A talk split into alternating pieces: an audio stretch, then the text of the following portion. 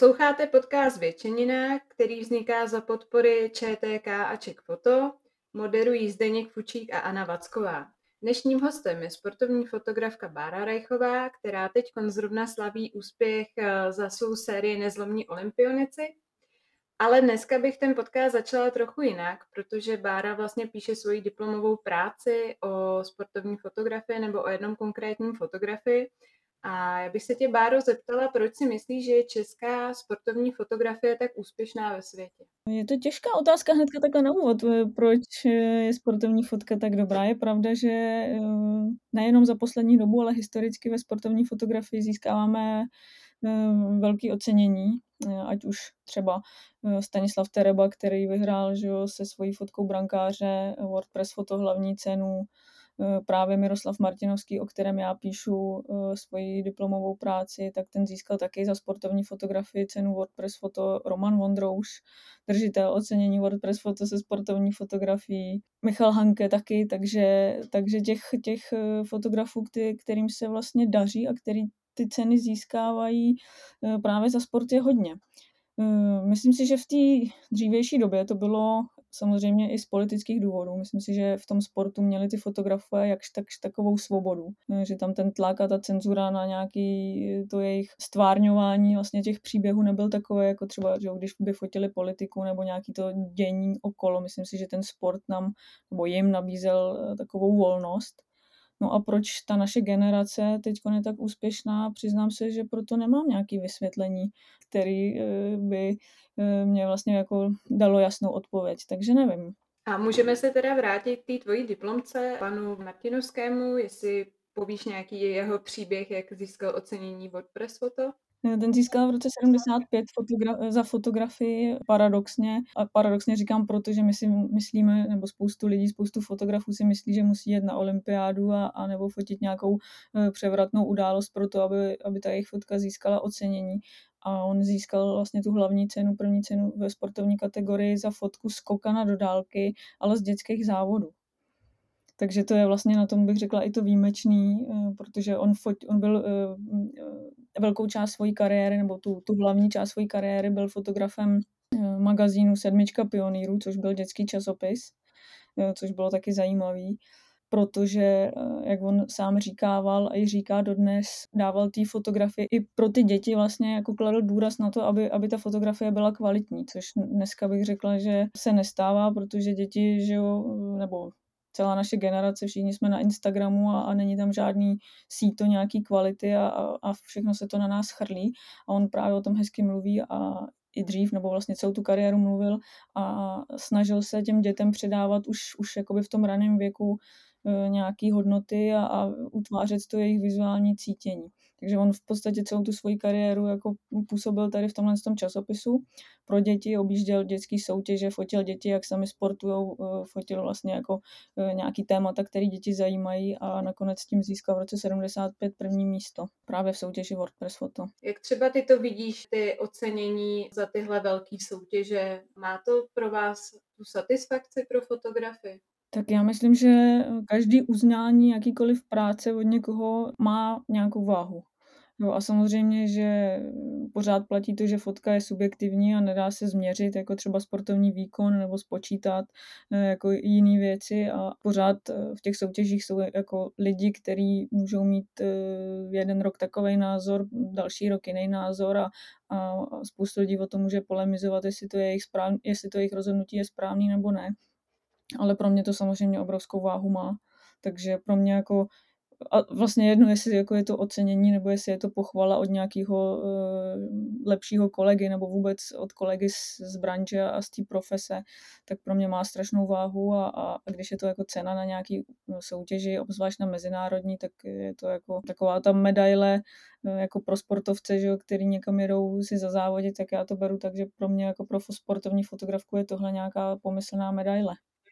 Co třeba vnímáš jako větší úspěch v téhle branži? Jsou, jsou to ty ceny nebo třeba focení na nějaký velký akci typu olympiády? Nebo se to vůbec nedá srovnávat? No, já myslím, že, to, že se to moc srovnávat nedá. Jo, protože zase záleží asi, z jaký člo, člověk je země, že jo? Protože tady v Česku třeba na olympiádu se dostane pár fotografů, takže tam je to jako prestižní, když je člověk nebo pracuje pro nějakou agenturu, tak těch fotografů z té agentury jede třeba víc, jo? Zatímco já, když jsem pracovala v deníku Sport, tak tam jel jeden fotograf, takže se to nedá úplně srovnávat a ty ceny, to je podle mě zase jako jiná kategorie ohodnocení. Když už jsem nakousnul ty olympiády, je to třeba pro tebe profesní vrchol, nebo je tam, nebo jsou ještě nějaké další mety třeba, co se týče té významnosti těch akcí, kterého bys třeba chtěla dosáhnout, nebo nějaká akce, kde se ještě třeba nefotila, kde by si chtěla zafotit?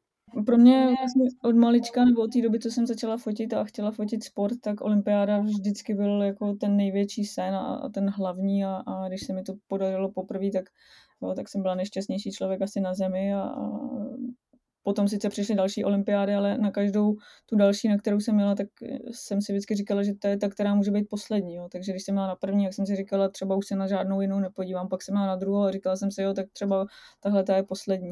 A vždycky to byl pro mě vrchol. Samozřejmě, že jsou fotografové sportovní, pro který je vrchol třeba fotit Formule jedna nebo jet na Rally Dakar nebo fotit Tour de France, ale já to měla vlastně nastavený tak, že ta olympiáda je pro mě nejvíc. Hltala jsem to jako fanoušek od malička a sledovala jsem olympiády a, a pak, když najednou jsem se mohla na olympiádu podívat jako fotografka, tak to bylo vlastně neuvěřitelné.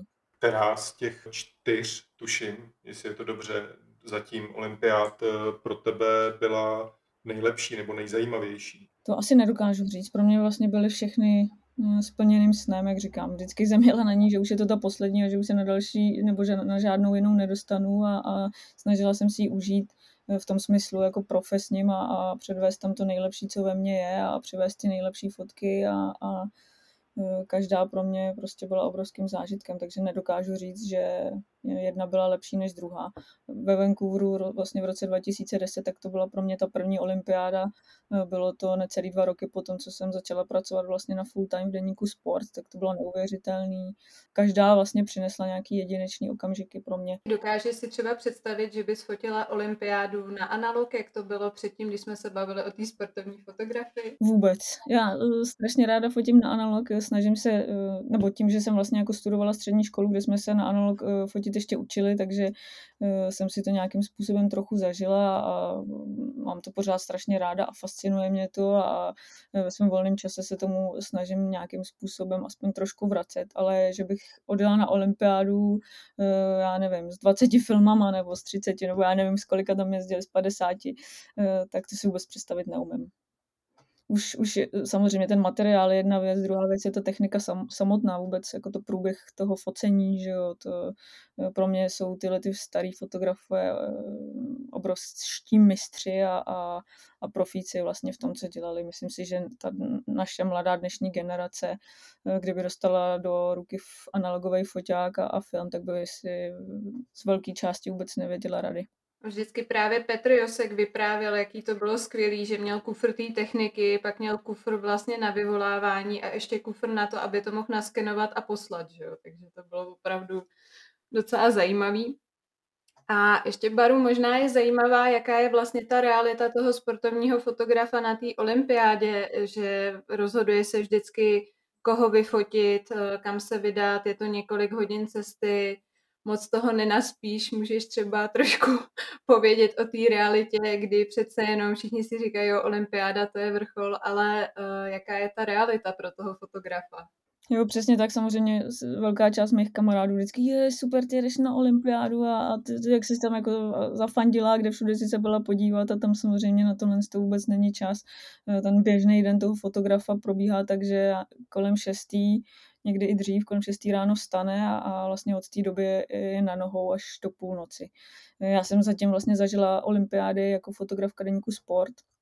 Teď už rok pracuji pro Český olympijský tým, tak to možná bude nová zkušenost, ale když jsem, když jsem byla fotografka právě v novinách, tak jsem byla na olympiádě sama jako fotografka se svýma kolegama, který byli píšící, kteří vlastně o těch sportovcích a o těch zápasech a závodech psali.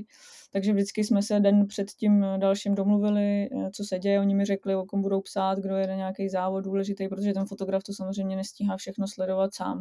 Takže když to jenom, aby jsme to nějak připodobnili, tak my jsme se kolem půlnoci všichni sešli na pokoji, řekli jsme si, například ráno v devět jede Martina Sáblíková, ve tři hrajou hokejisti a já nevím, v šest, teď mě nic nenapadá, jede závod Ester Ledecká, tak v tomhle pořadí by to asi nebylo, ale, ale spíš by teda ty hokejisti hráli večer, ale, ale takhle nějak, nějak to probíhalo, no takže já jsem si to musela nějakým způsobem naplánovat, abych to vlastně všechno stihla oběd, protože mě samozřejmě zajímala vlastně ta česká stopa na té olympiádě, já jsem nefotila, nezaznamenávala jako všechno, to by ani nešlo, ale vždycky jsme se soustředili vlastně na ty český naděje a na ty Čechy, který ten den byli v akci a to, co vlastně pro to český publikum sportovní bylo zajímavý.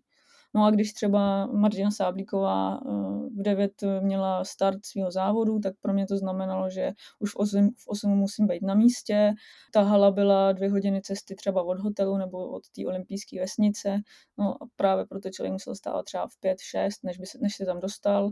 Vyfotil závod, hnedka poslal fotky do redakce, aby byly e, připraveny k použití, aby se dali publikovat na webu. Naskočil na autobus, jel do hor za Ester Ledeckou, tam vyfotil, jak sjela kopec a zase nasednul do autobusu a, a jel na hokejisty a, a o půlnoci zase člověk přijde domů a, a takhle to tam ty tři týdny funguje úplně běžně. Je tohle daň za to, že člověk je z malý země a že tady jsou menší ty rozpočty, nebo, nebo tam takhle dřou i ty zahraniční fotografové? Třeba z velkých zemí nebo z velkých agentur. Ty z velkých agentur to se vůbec nedá srovnávat. Tam třeba na tom stadionu jich sedí několik, jeden v každém rohu, třeba když na hokejovém stadionu, tak v každém rohu je jeden fotograf. Často mají ještě třeba v tiskovém středisku nebo někde na drátě editora, který mu rovnou posílají fotky, ten to edituje, popisuje a rovnou posílá do světa. Tak to samozřejmě mě jako fotografce z malé země v uvozovkách z malých novin nepřichází v úvahu. No, ten člověk byl sám. A myslím si, že to není jenom, že Česká republika by to měla takhle jako postavený. Samozřejmě těch zemí, které tam vysílali svý fotografie jakoby jenom v jednom, je víc. Ale čím větší agentura nebo velký noviny, tak, tak jasně ty tam posílají víc fotografů. Ještě třeba můžeme se bavit o tom uh, tlaku na tu rychlost posílání těch fotografií. Jak, jak to vnímáš vlastně? Uh, někdo říkal, že je to pro něj takový stres, že už vlastně třeba kvůli tomu v novinách skončil, protože prostě je to prostě extrémní tlak na výkon. No, jsou to vlastně, jako, jak ty sportovci před náma závodějí, tak my ty fotogra- fotografuje mezi sebou v uvozovkách taky závodíme, protože uh, prostě ten, kdo to pošle dřív, tak uh, ten je jako na tom v uvozovkách líp. No, každý chce mít tu fotku vypublikovanou někde na internetu co nejdřív. Takže ten tlak tam je obrovský. Teď samozřejmě se člověku může stát, že mu vypadne internet, jo, nebo prostě se potřebuje rychle od někud někam přesunout. Já si vzpomínám, že dřív ještě nebyly takový ty posílátka do foťáku, nebo aspoň já jsem to neměla, takže jsem vždycky musela po tom závodu hnedka otevřít počítač, vyndat kartu, stáhnout kartu, projet Photoshopem rychle, vložit do toho popisek a pak to teprve poslat. Jo. Takže to byla otázka třeba několika minut. Dneska už ty fotky posíláme rovnou z foťáku, buď to přes takovej malej, já nevím, tak, jak to říct, takovou malou vysílačku, kterou máme přimontovanou na foťáku, anebo máme strčený kabel rovnou datovej do foťáku a, a posíláme to v podstatě jako pár sekund po tom, co se to před náma odehraje, tak to posíláme do redakce nebo, nebo do těch agentur a, a tam vlastně pro ty, kteří nás tam na tu olympiádu poslali a ty, kteří nás zaměstnávají, tak hnedka ten v podstatě náš odběratel ty fotky dostává. Máš zpětnou vazbu od těch sportovců potom na ty fotky? Znají je? Jako dovedou tě s nima identifikovat? Já myslím, že teď v poslední době, co vlastně ten poslední rok, teď už skoro rok a půl, co fotím pro olympijský tým, tak, tak mám zpětnou vazbu. Dřív, když jsem dělala v deníku Sport, tak tam se převážně fotili fotbalisti, hokejisti a, a ty moc zpětnou vazbu nedávali, ale teď vlastně fotím olympijský tým a jiný sportovce, než jsou fotbalisti a hokejisti a, a ty mi tu zpětnou vazbu dávají a je to strašně milý pro mě. Je to vlastně jako nový pocit a, a když mi sportovec napíše sám, že se těší na focení nebo že se mu ty fotky líbí, tak je to hrozně příjemný a, a teď se mi to děje, tak jsem za to moc vděčná. Jak ty zvládáš při tom focení, který někdy může trvat pár vteřin nebo i minut, do toho vnášet nějaký to výtvarno? Třeba když jsem byla na tvojí výstavě v Nikon galerii deset let bez sportu, tak tam bylo spoustu fotek z olympiády a byly hodně posunutý do té výtvarné roviny. Tak jak, jakoby vyvažuješ a hledáš tyhle ty momenty?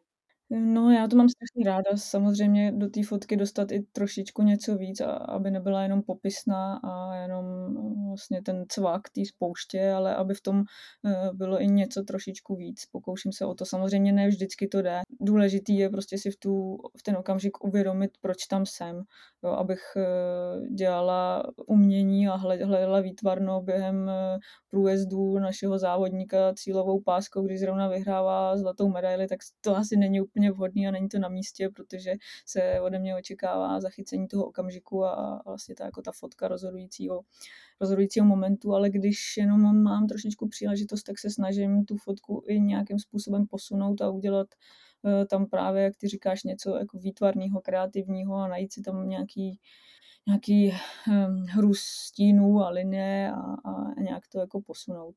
Samozřejmě mým velkým učitelem v tomhle je Roman Vondrouš, se kterým jsem byla na své první olympiádě a, a vůbec tu jeho práci sleduju vlastně od těch svých začátků a, a i se kamarádíme, takže to je velký vzor a učitel tady v tomhle tom, který samozřejmě do těch svých fotek dává taky něco víc.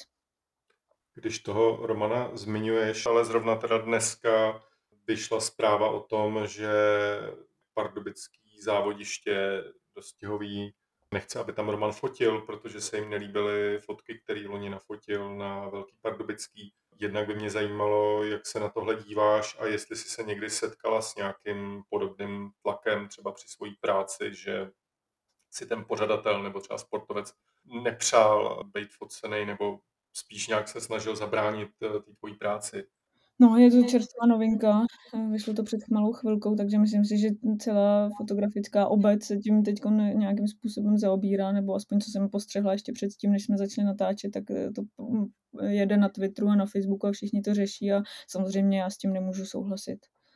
Roman neudělal nic špatného, neporušil žádný nějaký nařízení, fotil z místa určený pro focení, neudělal nic špatného a jediné, co udělal, je, že vyfotil realitu.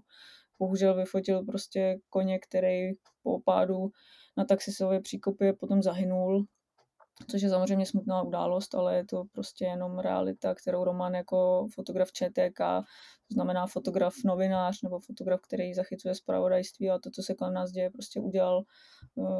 Četka to vydala a já na tom nevidím nějak nic špatného a naopak se mi vůbec nelíbí to, co se tady děje.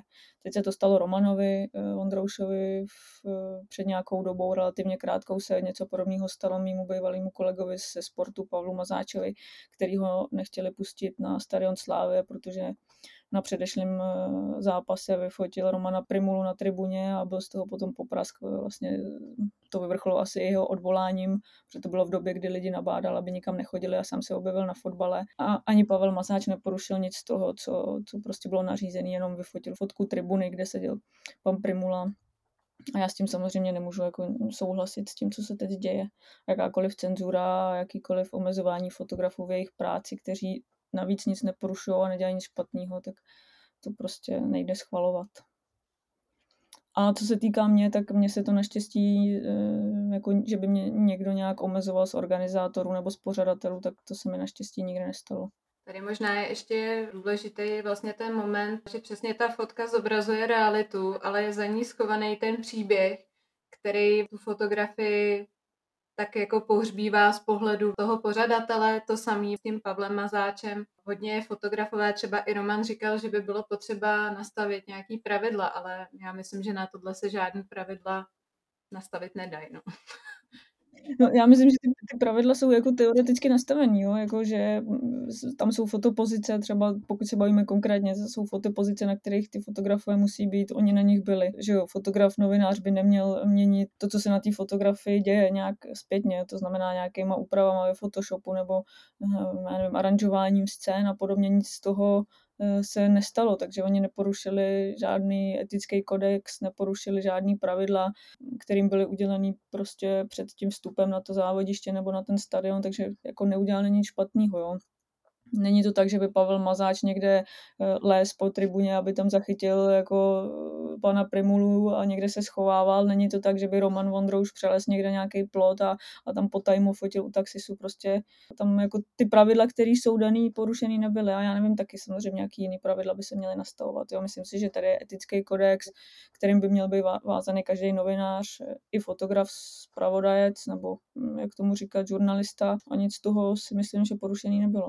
Když jsme u těch pravidel, máš třeba, nebo jak řešíš, předpokládám, že u toho sportu se může často stát, že prostě toho člověka vyfotíš v tom zápalu boje s nějakou grimasou třeba, která jako by ho nějakým způsobem zesměšňovala. Řešíš tohle nějak, nebo zamýšlíš se nad, nad tímhle, než ty, než ty fotky publikuješ, jestli toho člověka třeba nějak neschodíš tou fotkou, nebo, nebo to vůbec se tímhle nezabýváš, protože se to prostě stalo při, při tom sportu? Ne, tak samozřejmě, že se tím člověk nějakým způsobem zabývat musí, jo, když e, fotbalista běží a plive, a, a, nebo to prostě člověk nevyfotí. Taky se mi stalo kdysi dávno, když jsem začínala, taková vtipná věc, to bylo ještě, jsem fot, začínala, no, takže jsem fotila nějaký divizní fotbaly a vždycky tam, kam se kolegům nechtělo, tak tam, nebo to, co nestíhali, tak tam mě poslali.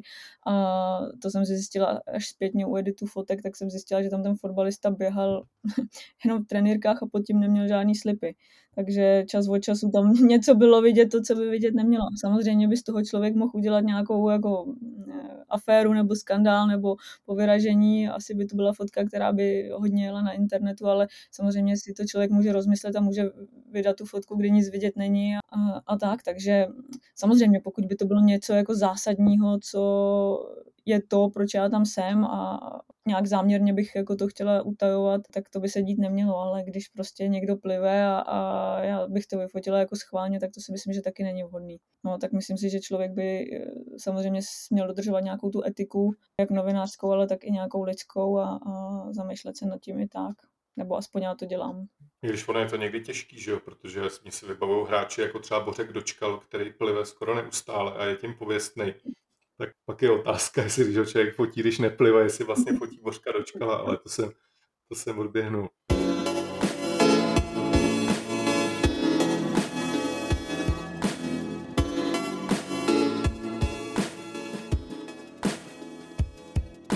Ty jsi vlastně teďka nakousla, nebo několikrát už ty svoje začátky, jak jsi se vlastně dostala k focení a vůbec jak padla ta volba na sportovní fotografii?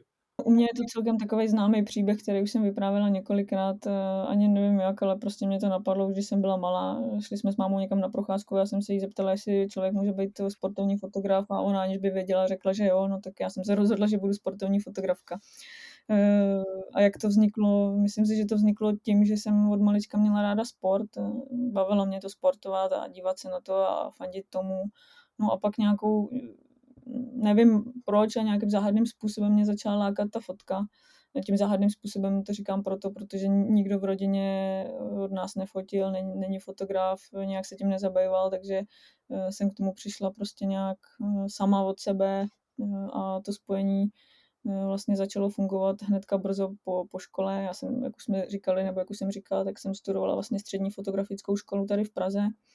Hnedka po základce jsem, jsem šla sem, no a pak jsem chviličku, asi měsíc pokračovala ve studiu a, a tou dobou se ženil můj bratranec, kam jsem já zavítala s foťákem, ne jako hlavní fotograf, ale jenom tak, abych si tam něco zafotila a přišla jsem z té svatby a říkala jsem si, že vlastně už nechci studovat a nechci dělat nic jiného, než že budu fotit.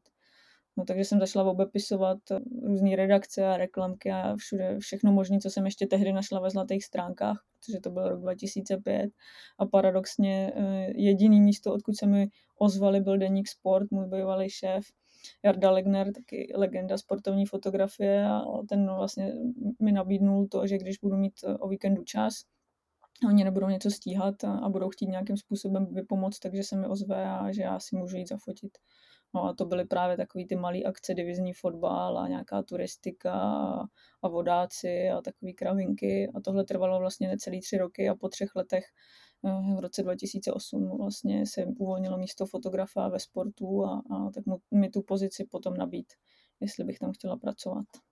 A ta cesta od teda potom, když si se stala kmenovou fotografkou deníku Sport, tak už ty divizní fotbaly skončily a začala si fotit velký akce, nebo to ještě nějakou dobu trvalo? No tak vlastně to bylo ráz na ráz, jo, protože já jsem nastoupila v červenci dva tisíce osm a vlastně v únoru dva tisíce deset jsem jela do Vancouveru na olympiádu, jo, takže řekněme, že vlastně po dvou letech jsem ze z divizního fotbalu, nebo jak já často říkám, taková historka, kdy, kdy si dávno ve Sportu vycházela taková rubrika vždycky o vík před víkendem Hýbejte se, kde se dávali čtenářům tipy, co by mohli o víkendu dělat. No, tak tam bylo různý turistické akce, takže já jsem sedla na vlak a jela jsem vyfotit někam do lesa, jak chodí turisti. Takže od turistů v lese jsem se dostala vlastně během dvou let na olympiádu. No, takže to bylo jako neuvěřitelné a ta cesta dneska, když si řeknu, tak, tak je to jako skvělý. A samozřejmě, že ty začátky nebyly jednoduchý, protože já začínala ještě na analog, takže moje první focení bylo, že jsem tam přišla s analogovým foťákem, pak jsem to jela někam vyvolat, pak jsem to odvezla do redakce, jestli by si to nějak naskenovali, což samozřejmě už, už v té době, že už se jelo digitálně, nebo byl to takový ten zlom, i kdy v těch redakcích už ty fotografové měli ty svý první digitální zrcadlovky profesionální, takže já jsem si musela koupit nějaký trošku lepší digitální foťák. Tehdy obyčejná zrcadlovka stála prostě třicet tisíc, další nějaký další sklo stálo dalších třicet tisíc, takže já jsem si musela najít nějakou práci, protože jsem že tehdy byla ještě studentka.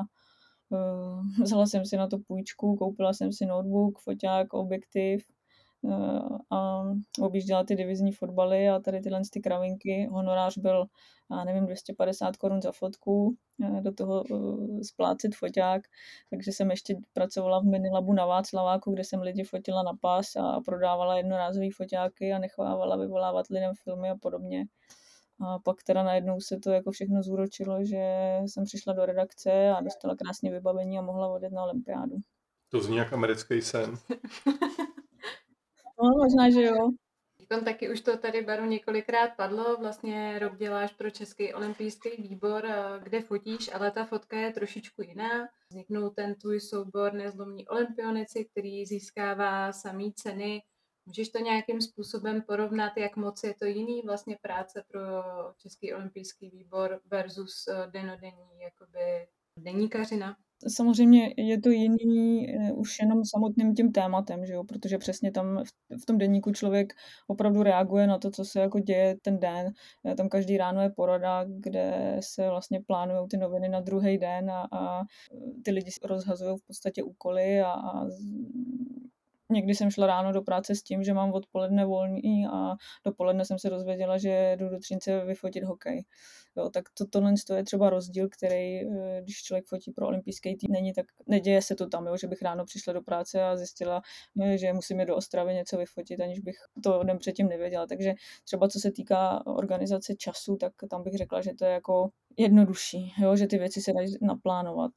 A to je takový to, bych řekla, taková ta, jako ten základní rozdíl mezi těma organizacema, jakože člověk, když pracuje v deníku, tak tohle to prostě tam takhle je nastavený a když pracuje někde jinde, tak je to zase jinak. Ale pro mě vlastně největší rozdíl je ten, že jsem mnohem blíž těm sportovcům a že člověk je jako v uvozovkách, a teď nechci říct, aby to vyznělo nějak blbě, nebo že, že si člověk nějak moc věří, nebo že je součást nějakého týmu jako sportovců, to vůbec, ale je jim prostě blíž a je součást nějaký jako takový organizace, která je se sportovcema a pro sportovce.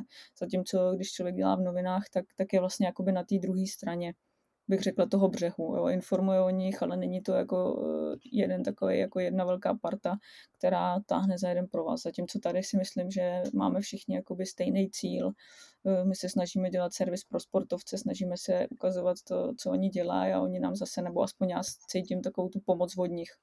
Jo, jakože mně se třeba ve sportu někdy stalo, že se ty sportovci fotit nechtěli, neměli na to čas, a to se mi teďko nestává vůbec. Naopak ty sportovci jako mají z toho focení radost a je to jako úplně jiná práce, je to super. Anička zmiňovala ten projekt Nezlomní olympionici, který vlastně zachycuje přípravu těch sportovců během prvního lockdownu, často v domácích podmínkách. Můžeš nějak přiblížit, jak tě tenhle cyklus, který zase, jak už Anička několikrát říkala, je oceněný, jak vznikl, jak tě to napadlo, jak se to fotilo? Pro mě to bylo vlastně úplně to první, co jsem pro Český olympijský tým fotila, protože já jsem vlastně loni, v roce teda dva tisíce dvacet, jsem vlastně skončila ve sportu a nastupovala jsem prvního dubna jako fotografka olympijského týmu, což bylo vlastně to období toho největšího lockdownu. No a tak samozřejmě první, co mě napadlo, je, že jestli vlastně jako vůbec budu mít nějakou práci, jo, protože zrušil se sport, nic se nedělo, a tak člověk nevěděl vůbec, co se, co se dál bude dít, kdy to skončí, nebo takové ty pochybnosti jsme měli asi všichni. Takže to, to bylo vlastně první, jako co se mi honilo v hlavou. Jo. Já jsem tady fotografka olympijského týmu, odložila se olympiáda, sporty se nekonají, všechno je zavřený a, a co budu dělat. No a samozřejmě jsem sledovala ty svoje kolegy, třeba typu Romana Vondrouše a, a, a jemu podobný, který hnedka vlastně tu situaci zašli nějakým způsobem dokumentovat, jim vlastní. Roman chodil po ulicích, Lukáš Bíba, že strávil několik dlouhých měsíců v nemocnicích a, a další a další. Takhle by se dalo jmenovat spoustu mých kolegů, který prostě ten covid a celou tady tu situaci, která nás najednou z čista jasna potkala, nějakým způsobem dokumentovali a zaznamenávali pro ty naše budoucí generace. No a já vzhledem k tomu, že jsem vlastně celý život sportovní fotografka a mám k tomu strašně blízko, tak samozřejmě jsem se snažila vymyslet, jak to stvárnit v té sportovní fotce. No a hnedka z kraje toho prvního lockdownu na mě začalo z různých zdrojů jako vykukovat to, že sportovci trénují doma nebo v nějakých různých improvizovaných podmínkách. No a mě samozřejmě napadlo to vyfotit, protože to bylo jakoby i pro nás tady ta situace taky neuvěřitelná. Takže jsme s mýma kolegama právě už v olympijském týmu dali dohromady nějaký seznam sportovců, o kterých jsme věděli, že trénují někde doma na terase, v garáži, v různých bazéncích. A já jsem je začala oslovovat a objíždět s tím vlastně, tady s tímhle s tím projektem, který v tu dobu jsem samozřejmě vůbec nevěděla, jak to dopadne, jak se to bude jmenovat, kolik těch sportovců se mi podaří vyfotit a nakonec vlastně jako, takže to s odstupem času člověk může zhodnotit, tak, tak se to, bych řekla, povedlo krásně a, a nějakým způsobem to tu dobu i z toho sportovního pohledu zaznamenalo.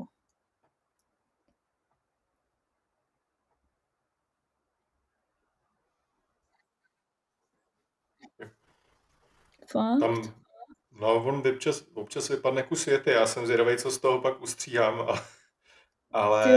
Mrzí, vlastně slyším úplně... Ono, ono s tím, třeba se to nahraje v pořádku, jo? Ono s tím nejde nic moc dělat, protože to je opravdu vždycky třeba jednou za tu otázku se to stane a jinak je ten zvuk úplně super, jako... Mm-hmm. Takže těžko říct, možná tam nějak kolísá připojení, s tím prostě nic neuděláme, to je nevýhoda, nevýhoda tady téhle yes. metody.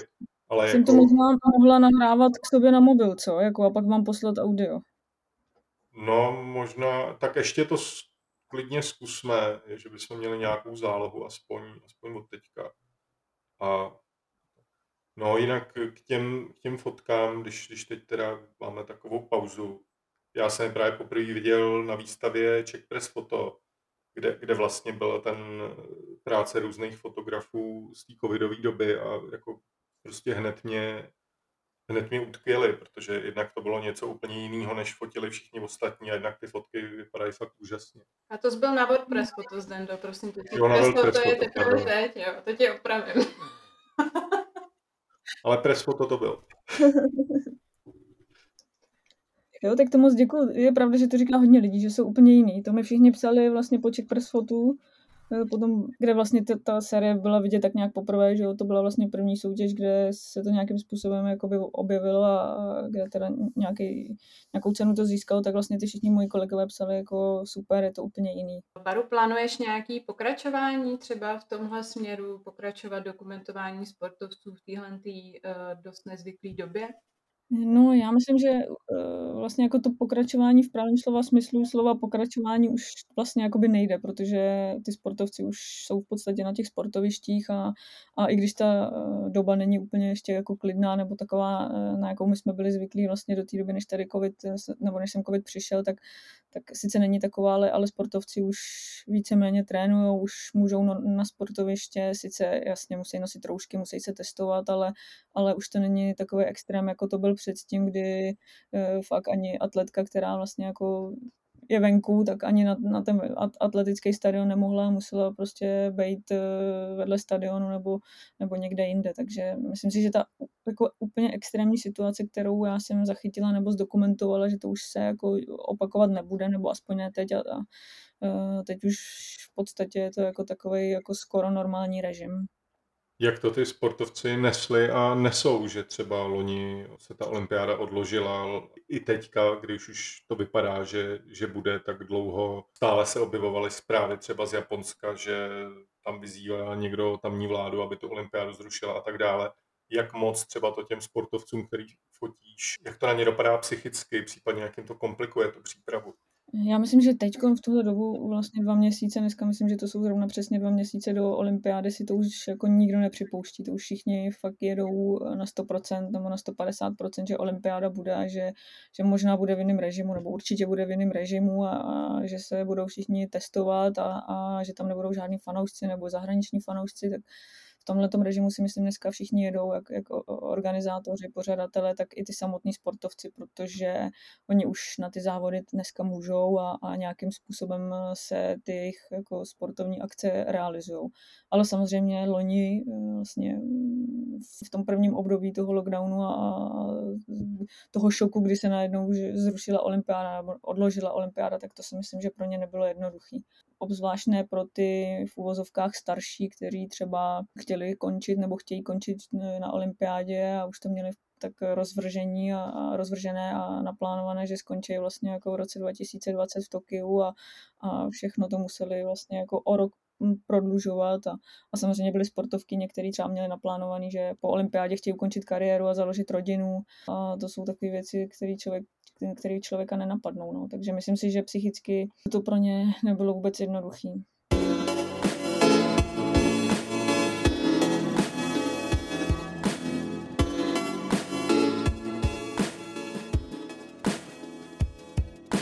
Co to pro fotografa obnáší účast na té olympiádě v Tokiu? Jaký jsou třeba v té covidové době pravidla nebo co všechno musíš splnit, aby se tam mohla jet?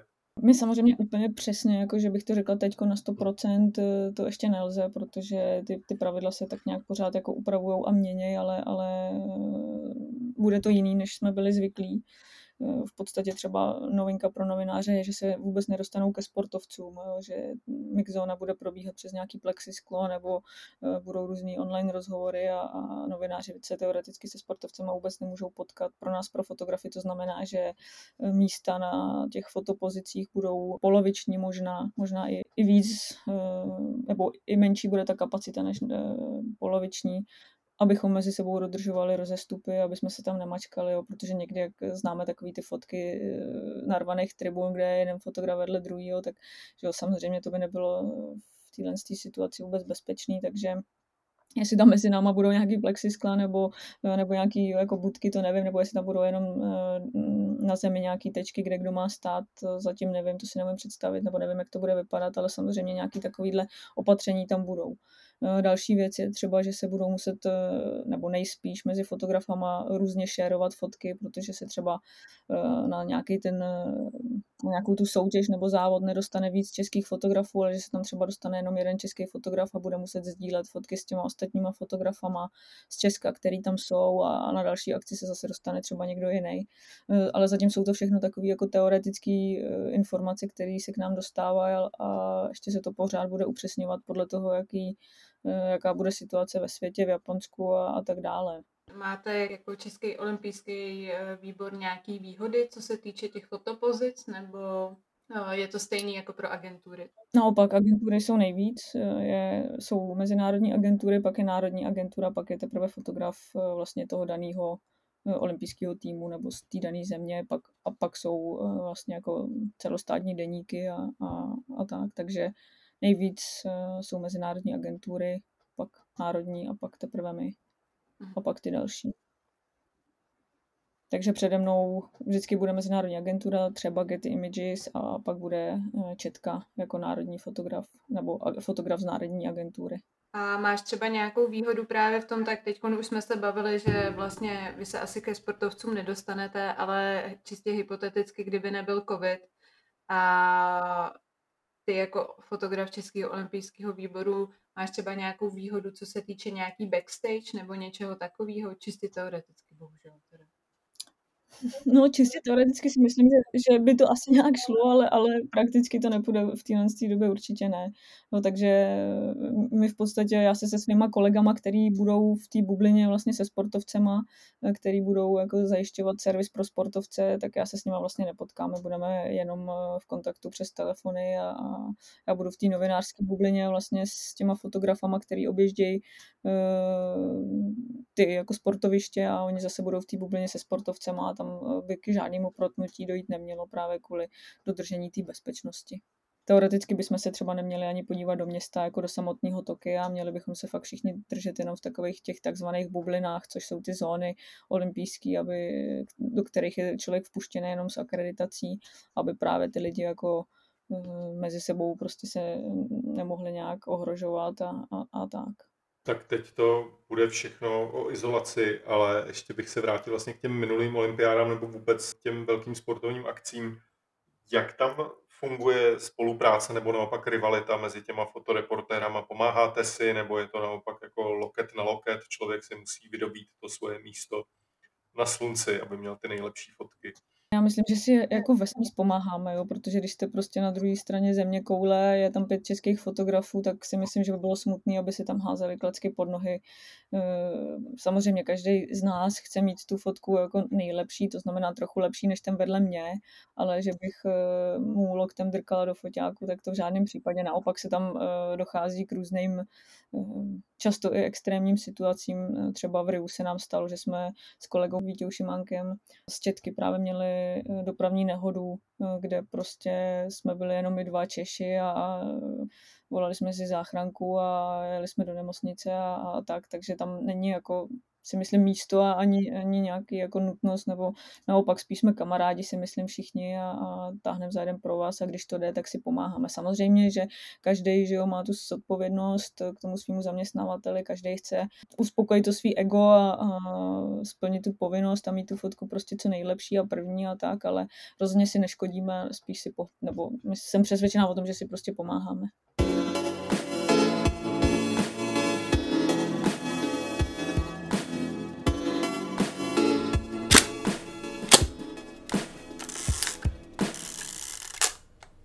Já bych teďka od těch olympiád se trošku přesunul jinam. Ty vlastně studuješ ještě stále. Jsem pochopil z toho, že Anička říkala, že píšeš tu diplomovou práci. Jak tě to vlastně napadlo vzhledem k tomu, že předpokládám, že jsi začala studovat na Institutu tvůrčí fotografie už v situaci, kdy jsi vlastně byla profesionální fotografka, tak jsem se chtěl zeptat, co ti jako profesionálovi to studium dává a jak tě to napadlo jít na tu školu? Já jsem vlastně jako odjakživa, v úvozovkách odjakživa věděla o í té efku a že něco takového existuje, protože my jsme na střední škole právě tady fotografický jsme měli, nás učil, nebo hlavní mistr tehdy vlastně, nebo učitel odborný, odborný výchovy, výcviků, jak se tomu dřív říkalo, byl pan profesor Kuneš, Aleš Kuneš, který učil na této střední škole, ale zároveň tou dobou učil i na í té efku, takže my už, už, už od těch patnácti jsme poslouchali o něj vždycky takový ty, neříkám, že historky, ale prostě věděli jsme o tom, že učí v Opavě a že nějaká univerzita je a že nějaký í té ef existuje. No ale pro mě samozřejmě tou dobou to vůbec nebylo téma. Mě zajímalo jenom to, jak bych se mohla stát jako fotografkou nejlíp sportovní a, a studovat na vejšce. No tak to, to mě vůbec jako nenapadalo a určitě by mě tou dobou ani v těch devatenácti nevzali. Vůbec jsem jako na to nebyla psychicky připravená, ani jako mentálně, ani, ani tím pohledem na tu fotku, a, a, ale ani mě samotnou to jako vůbec nenapadlo si tam podávat přihlášku, ale tak nějak jako furt v tom mozku nebo v těch myšlenkách jako nějaká ta Opava tam byla a říkala jsem si, jo, tak třeba až jednou budu na mateřský, nebo třeba jednou někdy bych tam mohla začít studovat, to zkusit. No a pak vlastně ani nevím, jak mě to napadlo, ale vrátila jsem se z olympiády v Soči. Zase to teda do toho taháme tu olympiádu, ale to člověk vždycky, když se vrátí, tak je takový jako úplně v euforii, jak já teda nevím, ale takhle nějak si při, představu, že to vypadá, že je člověk na drogách, jo, takže prostě je, přijede úplně takový v opojení, jakože prostě je úplně bomba, ta fotka ho strašně baví a je prostě plnej toho. No a já jsem se vrátila někdy, já nevím, že jo, zimní olympiáda je někdy v zimě, takže, nebo někdy v únoru, takže jsem se vrátila třeba dvacátého do dvacátého osmého jsem měla odevzdat přihláška na I T F. No a já v tomhle tom opojení s nějakýma fotkama z, ze Soči, z olympiády, nechala jsem si je vyzvětšovat, rychle jsem dofotila ty zbývající úkoly a poslala jsem to tam. A myslím si, že asi s hodně odřenýma ušima, asi nějaký úplně poslední postupový místo jsem získala. Vlastně na tu školu jsem se jako úplně nepřipravená vlastně nějakým zázrakem dostala. Takže to bylo takový, jako bych řekla, spanutí mysli, nebo jak to, jak to říct, ne, nebyla to žádná dlouhá příprava, protože třeba spoustu mých spolužáků se na tu školu hlásilo jednou, dvakrát a dostali se třeba až po třetí, tak to mě to vyšlo prostě zázrakem s hodně odřenýma ušima na poprví, vlastně takhle jako v nějaký euforii. Ani jsem si na začátku vůbec neuvědomila vlastně, jako, jaký mám štěstí, že na tu školu můžu chodit, takže jsem se tam dostala a, a neznala jsem ty pořádky, jak to tam funguje a, a na začátku jsem byla jak věříkový vědění. Ale ta motivace samozřejmě byla furt stejná. Nějakým způsobem se v té fotce zlepšovat a, a posouvat dopředu a předtím jsem chodila na různý workshopy k různým jako lepším, slavnějším fotografům a učila jsem se svítit a retušovat a fotit a, a tak pak jsem si řekla, že prostě zkusím I T F a že se zase naučím něčemu novému. A což teď s odstupem času můžu říct, že to pro mě bylo jako jedno z nejlepších rozhodnutí v životě. I když bylo teda v takovéhle euforii, tak, tak pořád to kladně hodnotím, protože mě to, bych řekla, ovlivnilo nejenom jako fotograficky, ale, ale lidsky a, a vůbec spíš tím přístupem a tím myšlením o té fotce.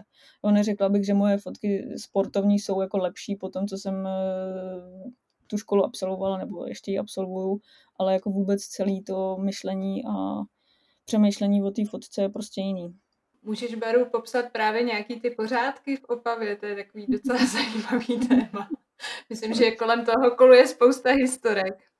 Tam, že jako na každé vysoké škole je imatrikulace, tak my součástí té imatrikulace přísaháme, že nikdy neřekneme, co se tam vlastně v té škole děje. Takže já jsem odpřísahala, že o tom nemůžu nikde mluvit, o těch pořádcích. Ne, ale myslela jsem to spíš tak, jakože jsem třeba ani si neuvědomovala velikost těch profesorů, který tam učí, než jsem na tu školu šla.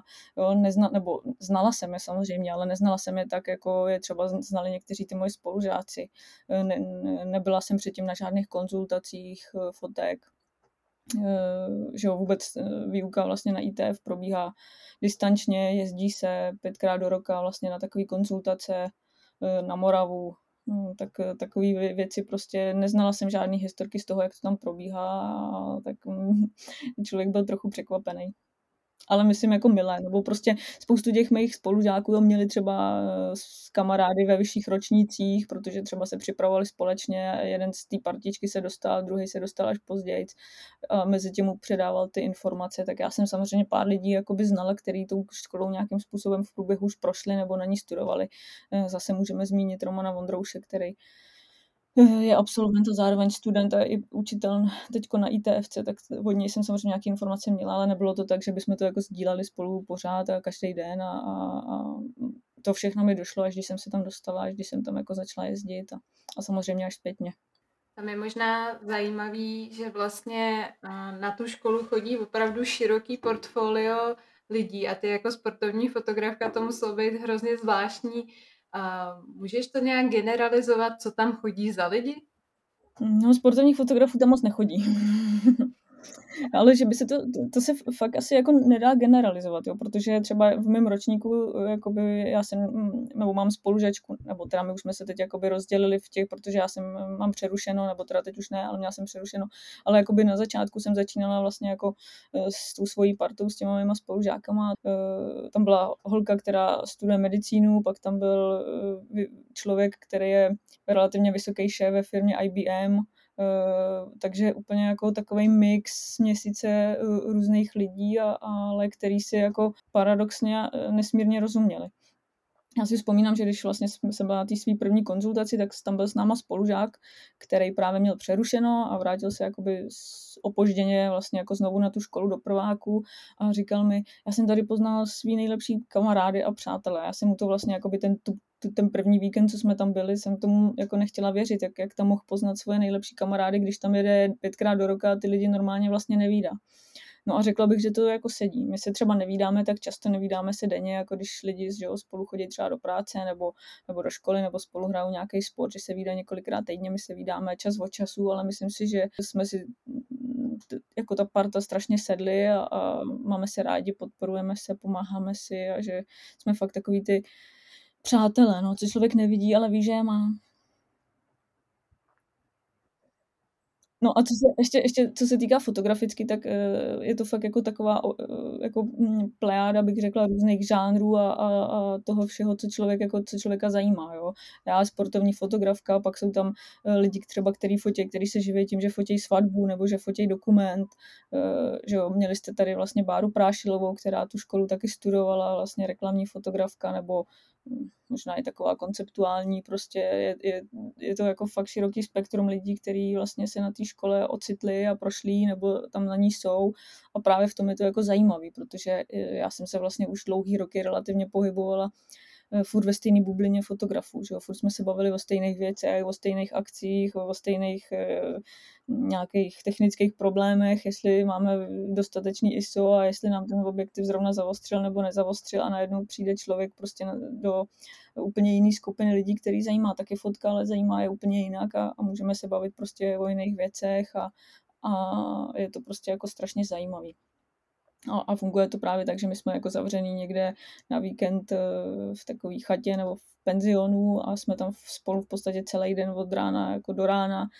Takže my máme ty konzultace, různý předměty a večer si sedneme na baru a povídáme si prostě do, do rána o fotce a o filozofii a o, já nevím, o, o víře a o všem možným a prostě prolínají se ty věci tak jako vzájemně a pak ještě neuvěřitelný štěstí, že si tam může stejně tak jako si povídá se svým spolužákem, tak si tam může povídat s profesorem, který ho má doma v knihovně, že jo, jeho knížky a, a je to vlastně jako v tomhle tom neuvěřitelný.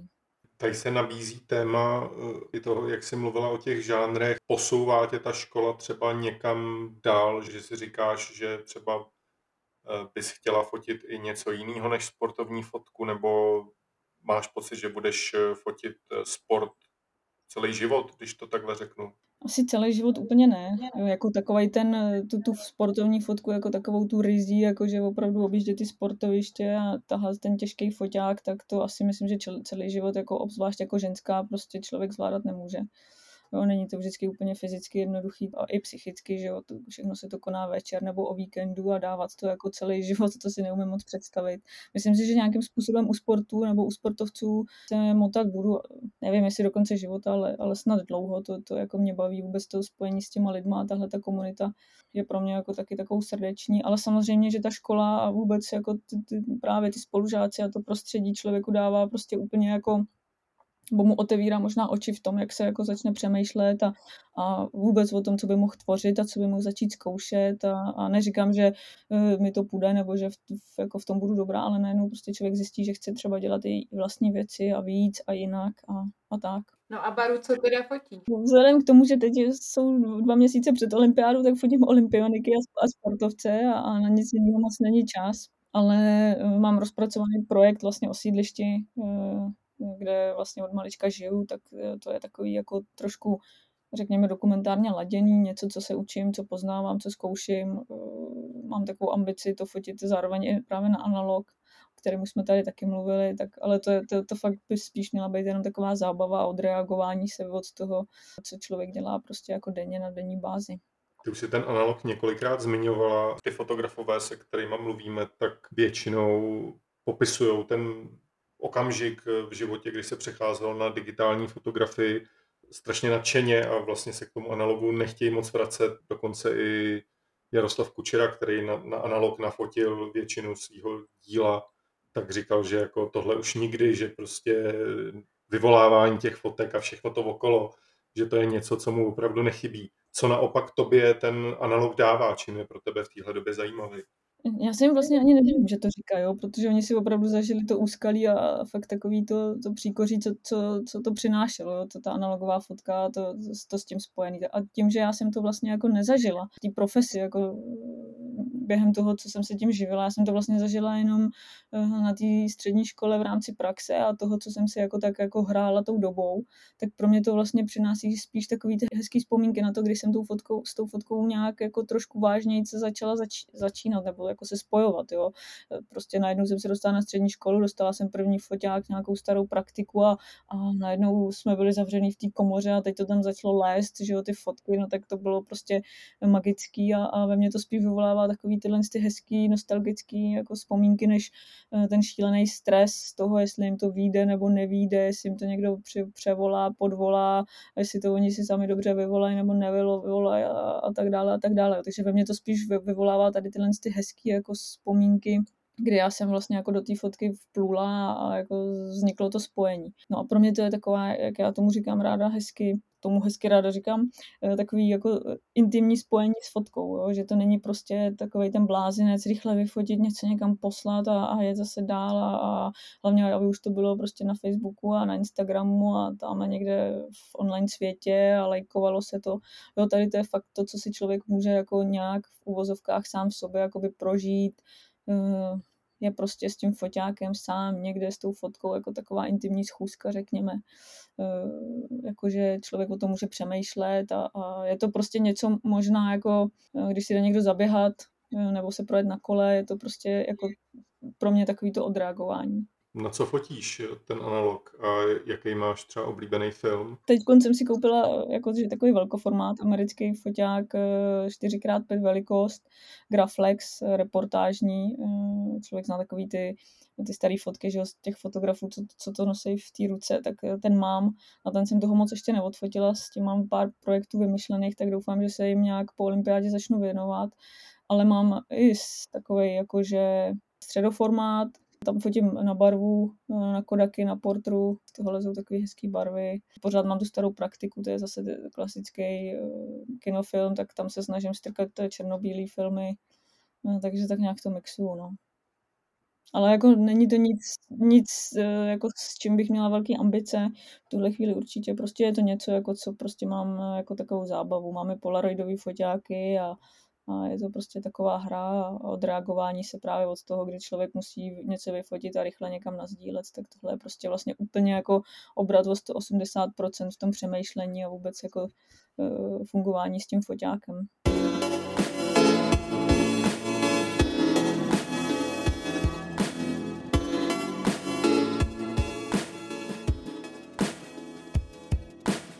Teď bych se ostrým střihem nebo do kontrastu s tím, o čem jsme se bavili teď před chvílí, tak bych se přesunul do té současné doby.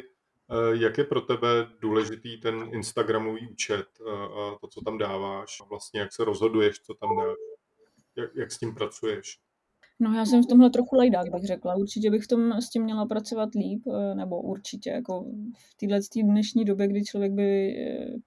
kdy člověk není jenom fotograf, ale zároveň je svůj nějaký marketér a, a kdy je Instagram strašně důležitý, že jo, a, a často přináší nějaký další zákazníky a, a je to vlastně i způsob naší prezentace vlastně jako nás fotografů, tak bych se tomu měla věnovat víc, no, ale pro mě vždycky jako byl v uvozovkách jako ten klient, nebo ale já tomu neříkám klient, jo, ale pro mě ten jako ten zaměstnavatel, nebo prostě to spojení, to, pro co dělám, je pro mě vždycky víc. Jo. Takže já, když jsem byla ve sportu, tak jsem byla zblázněná do toho dělat ve sportu a, a bylo pro mě prioritní vyfotit to, co po mně chtějí a odeslat fotky tam, kam oni jako chtějí a, a teď jsem zase zblázněná do, do práce pro olympijský tým a nějaká jako sebeprezentace na Instagramu je až v druhý řadě, no, takže ale snažím se, já právě jsem taková, jako, že to se snažím jako strašně moc o tom přemýšlet a furt si říkám, že tohle není dost dobrý tam dát a tak tam nakonec radši není, nedám nic a, a měla bych se v tom určitě polepšit. Jak to vidíš třeba u ostatních fotografů, vlastně ten nástroj, jako tu sebeprezentaci, ten Instagram, je to třeba pro tebe právě ten nástroj té prezentace nebo ta forma osobního deníku? Jak, jakoby, jak to popsat, jo? Že ten Instagram se strašně rychle vyvíjel, že jo, z nějakého přesně cvakání a teď už je to opravdu přesně to, co jsi řekla, nějaká marketingová platforma Vnímáš tenhle ten rozdíl obrovský vývoje toho Instagramu? Jo, určitě na začátku tam všichni dávali stejné fotky, že jo, projetý stejnýma filtrama, se stejným rámečkem a, a bylo to přesně, že jsme si tam vyfotili to první, co jsme viděli, když jsme zvedli na, mobil, jo, často, nebo z devadesát procent tam byly fotky na, z mobilů a i od fotografů a dneska opravdu už je to jako v podstatě místo nějakého webového portfolia, nebo bych řekla, že to je prostě portfolio, nebo se to dá tady tímhle tím způsobem prezentovat, takže já se do toho feedu snažím dávat, nebo nedávám tam nic jako ze soukromého života, občas do storíček dám něco, jako jak žiju, ale zase to není jako, že bych tam fotila jídlo a, a kde jsem v hotelu a já nevím, zdovolený, ale spíš tam dávám takový to, jako co fotím, nebo něco, co by ty lidi, který třeba mě sledují, protože jsem fotografka, by mohlo zajímat, tak spíš se snažím nad tím takhle přemýšlet, nějakou backstage nebo něco podobného, tak to čas od času tam dávám. Ale jo, je to, jak ty říkáš, no, je to prostě marketingová platforma nebo portfolio a, a dneska se tam dá dělat neuvěřitelné věci. Ale samozřejmě je to skvělý, jo. My vlastně můžeme se prezentovat sami sebe, je to zadarmo, ty fotky se můžou dostat jako do celého světa, takže rozhodně to není tak, že bych k tomu byla kritická, to vůbec, ale spíš já jako to flákám a, a furt přemýšlím o té své strategii a už o ní přemýšlím několik let a, a furt to stojí na místě, takže moc fotek tam nepřibývá, no, ale dávám si to jako takový předsevzetí vždycky, že bych každý rok, že bych, to, že bych se měla polepšit. Je tam někdo, kdo tě třeba inspiruje na tom Instagramu, koho, jakoby si říkáš, jo, takhle bych chtěla, aby ten feed vypadal, nebo naopak si řekneš, ne, já to chci úplně jinak, prostě věnovat se úplně jiným směrem? Přiznám se, že mě celkem inspirují zahraniční fotografové, třeba Adam Pretty mě strašně inspiruje, to je fotograf Getty Images, který, který vlastně letos vyhrál World Press Photo. Ale není to proto, že vyhrál World Press Photo, už ho znám dlouho právě jako kolegu z, z různých zahraničních akcí, na kterých se potkáváme a tak jeho práce se mi strašně líbí a i celkově asi to, jak dělá Instagram, nebo možná lípe řečeno, jak se prezentuje, jaký fotky má, takže spíš takovýhle kolegové mě inspirujou, no. A zároveň, že bych říkala, jako, že takhle ne, tak to asi ne, jako každý si to dělá podle toho, jak, jak uzná za vhodný a jaký má vkus a, a někdo to opravdu vyloženě prodává sám sebe, což třeba zrovna není úplně můj styl, že bych musela jako prodávat vyloženě úplně všechno, co dělám a nabízet se a, a strašně se propagovat jako mm, tak nějak rozumně. Myslím si, že asi, jo, asi bych měla být aktivnější v téhle té době, aby člověk na tom trhu se nějakým způsobem uplatnil a aby stíhal tu svoji mladou konkurenci, protože ty mladěši, že jo, dneska na Instagramu vyrůstají a pro ně je to úplně přirozený se no, tak prezentovat, pro nás starší v uvozovkách je to, je to jako novinka, na kterou se musíme zvykat nebo se kterou se musíme naučit pracovat, nebo bychom měli, ale, ale nějak jako, myslím si, že by to člověk měl mít vyvážený. No. Já jsem se dočetl v několika rozhovorech s tebou, že tvým snem možná je nebo bylo fotit pro nějakou zahraniční agenturu, ještě tohle platí, nebo jaký máš obecně plány do budoucna?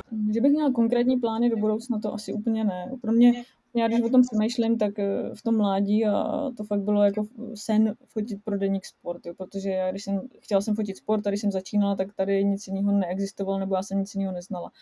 Člověk jako nevěděl, že by, nebo ani ta, ani ta pozice nebyla, že by mohl být fotograf nějakého klubu, nebo já v té době žádný zahraniční agentury neznala, jasně tou dobou už existovaly, ale byla jsem mladá, nevěděla jsem o nich a když jsem chtěla, nebo být fotografka třeba Red Bullu, že jo, před v roce dva tisíce pět, tak to možná Red Bull začínal a neměl takový portfolio fotografů. Dneska ty mladí si třeba přejou být fotografé Red Bullu. A jako sportovní fotografka jsem si přála pracovat v deníku Sport. Pak se to samozřejmě nějakým způsobem vyvíjelo a člověk se chtěl nějakým, nějak posouvat a, a dál vyvíjet a, a začala jsem snít o tom, že, že ten nějaký další krok by pro mě asi už nebyly jiný noviny. No, pro mě by asi nebylo posun to, kdybych zašla fotit pro Mladou frontu, pro Blesk, vlastně pro cokoliv jiného. Tak pro mě byl, by byl posun právě nějaká zahraniční agentura a paradoxně, nebo mě se ty sny vždycky nějakým způsobem splně, jako to bylo s deníkem Sport, tak pak jsem uh, začala snít v nějaký fázi o tom, že by bylo jako skvělý pracovat pro olympijský tým, právě protože je člověk blíž těm sportovcům a, a protože si může ty věci nějak organizovat a vymýšlet a, a to se mi splnilo, takže před relativně krátkou dobou, takže že bych si teď zase přála nějaké jako změnu a uh, tak to ne. Samozřejmě, že by to bylo fajn zkusit si pracovat v zahraniční agentuře a, a jako třeba na měsíc, nebo, nebo možná si toho třeba ještě jednou dočkám, to člověk nikdy neví. vyzkoušet si by to bylo určitě fajn, ale teď jsem strašně spokojená tam, kde jsem a, a zase si žiju ten svůj sen zase znovu, no. Takže uvidíme, co, co samozřejmě budoucnost přinese. No, tak, taky bych třeba jednou ráda měla rodinu, tak to potom už tato práce asi nepůjde úplně jednoduše skloubit. Kdo ví? Tak to byla Bára Rajchová a její sny. Spolu s ní se od mikrofonu loučí a za pozornost děkují Zdeněk Fučík a Anna Vacková. A Báře přejeme, ať ta olympiáda přes všechny ty překážky vyjde co nejlíp. Já moc děkuju.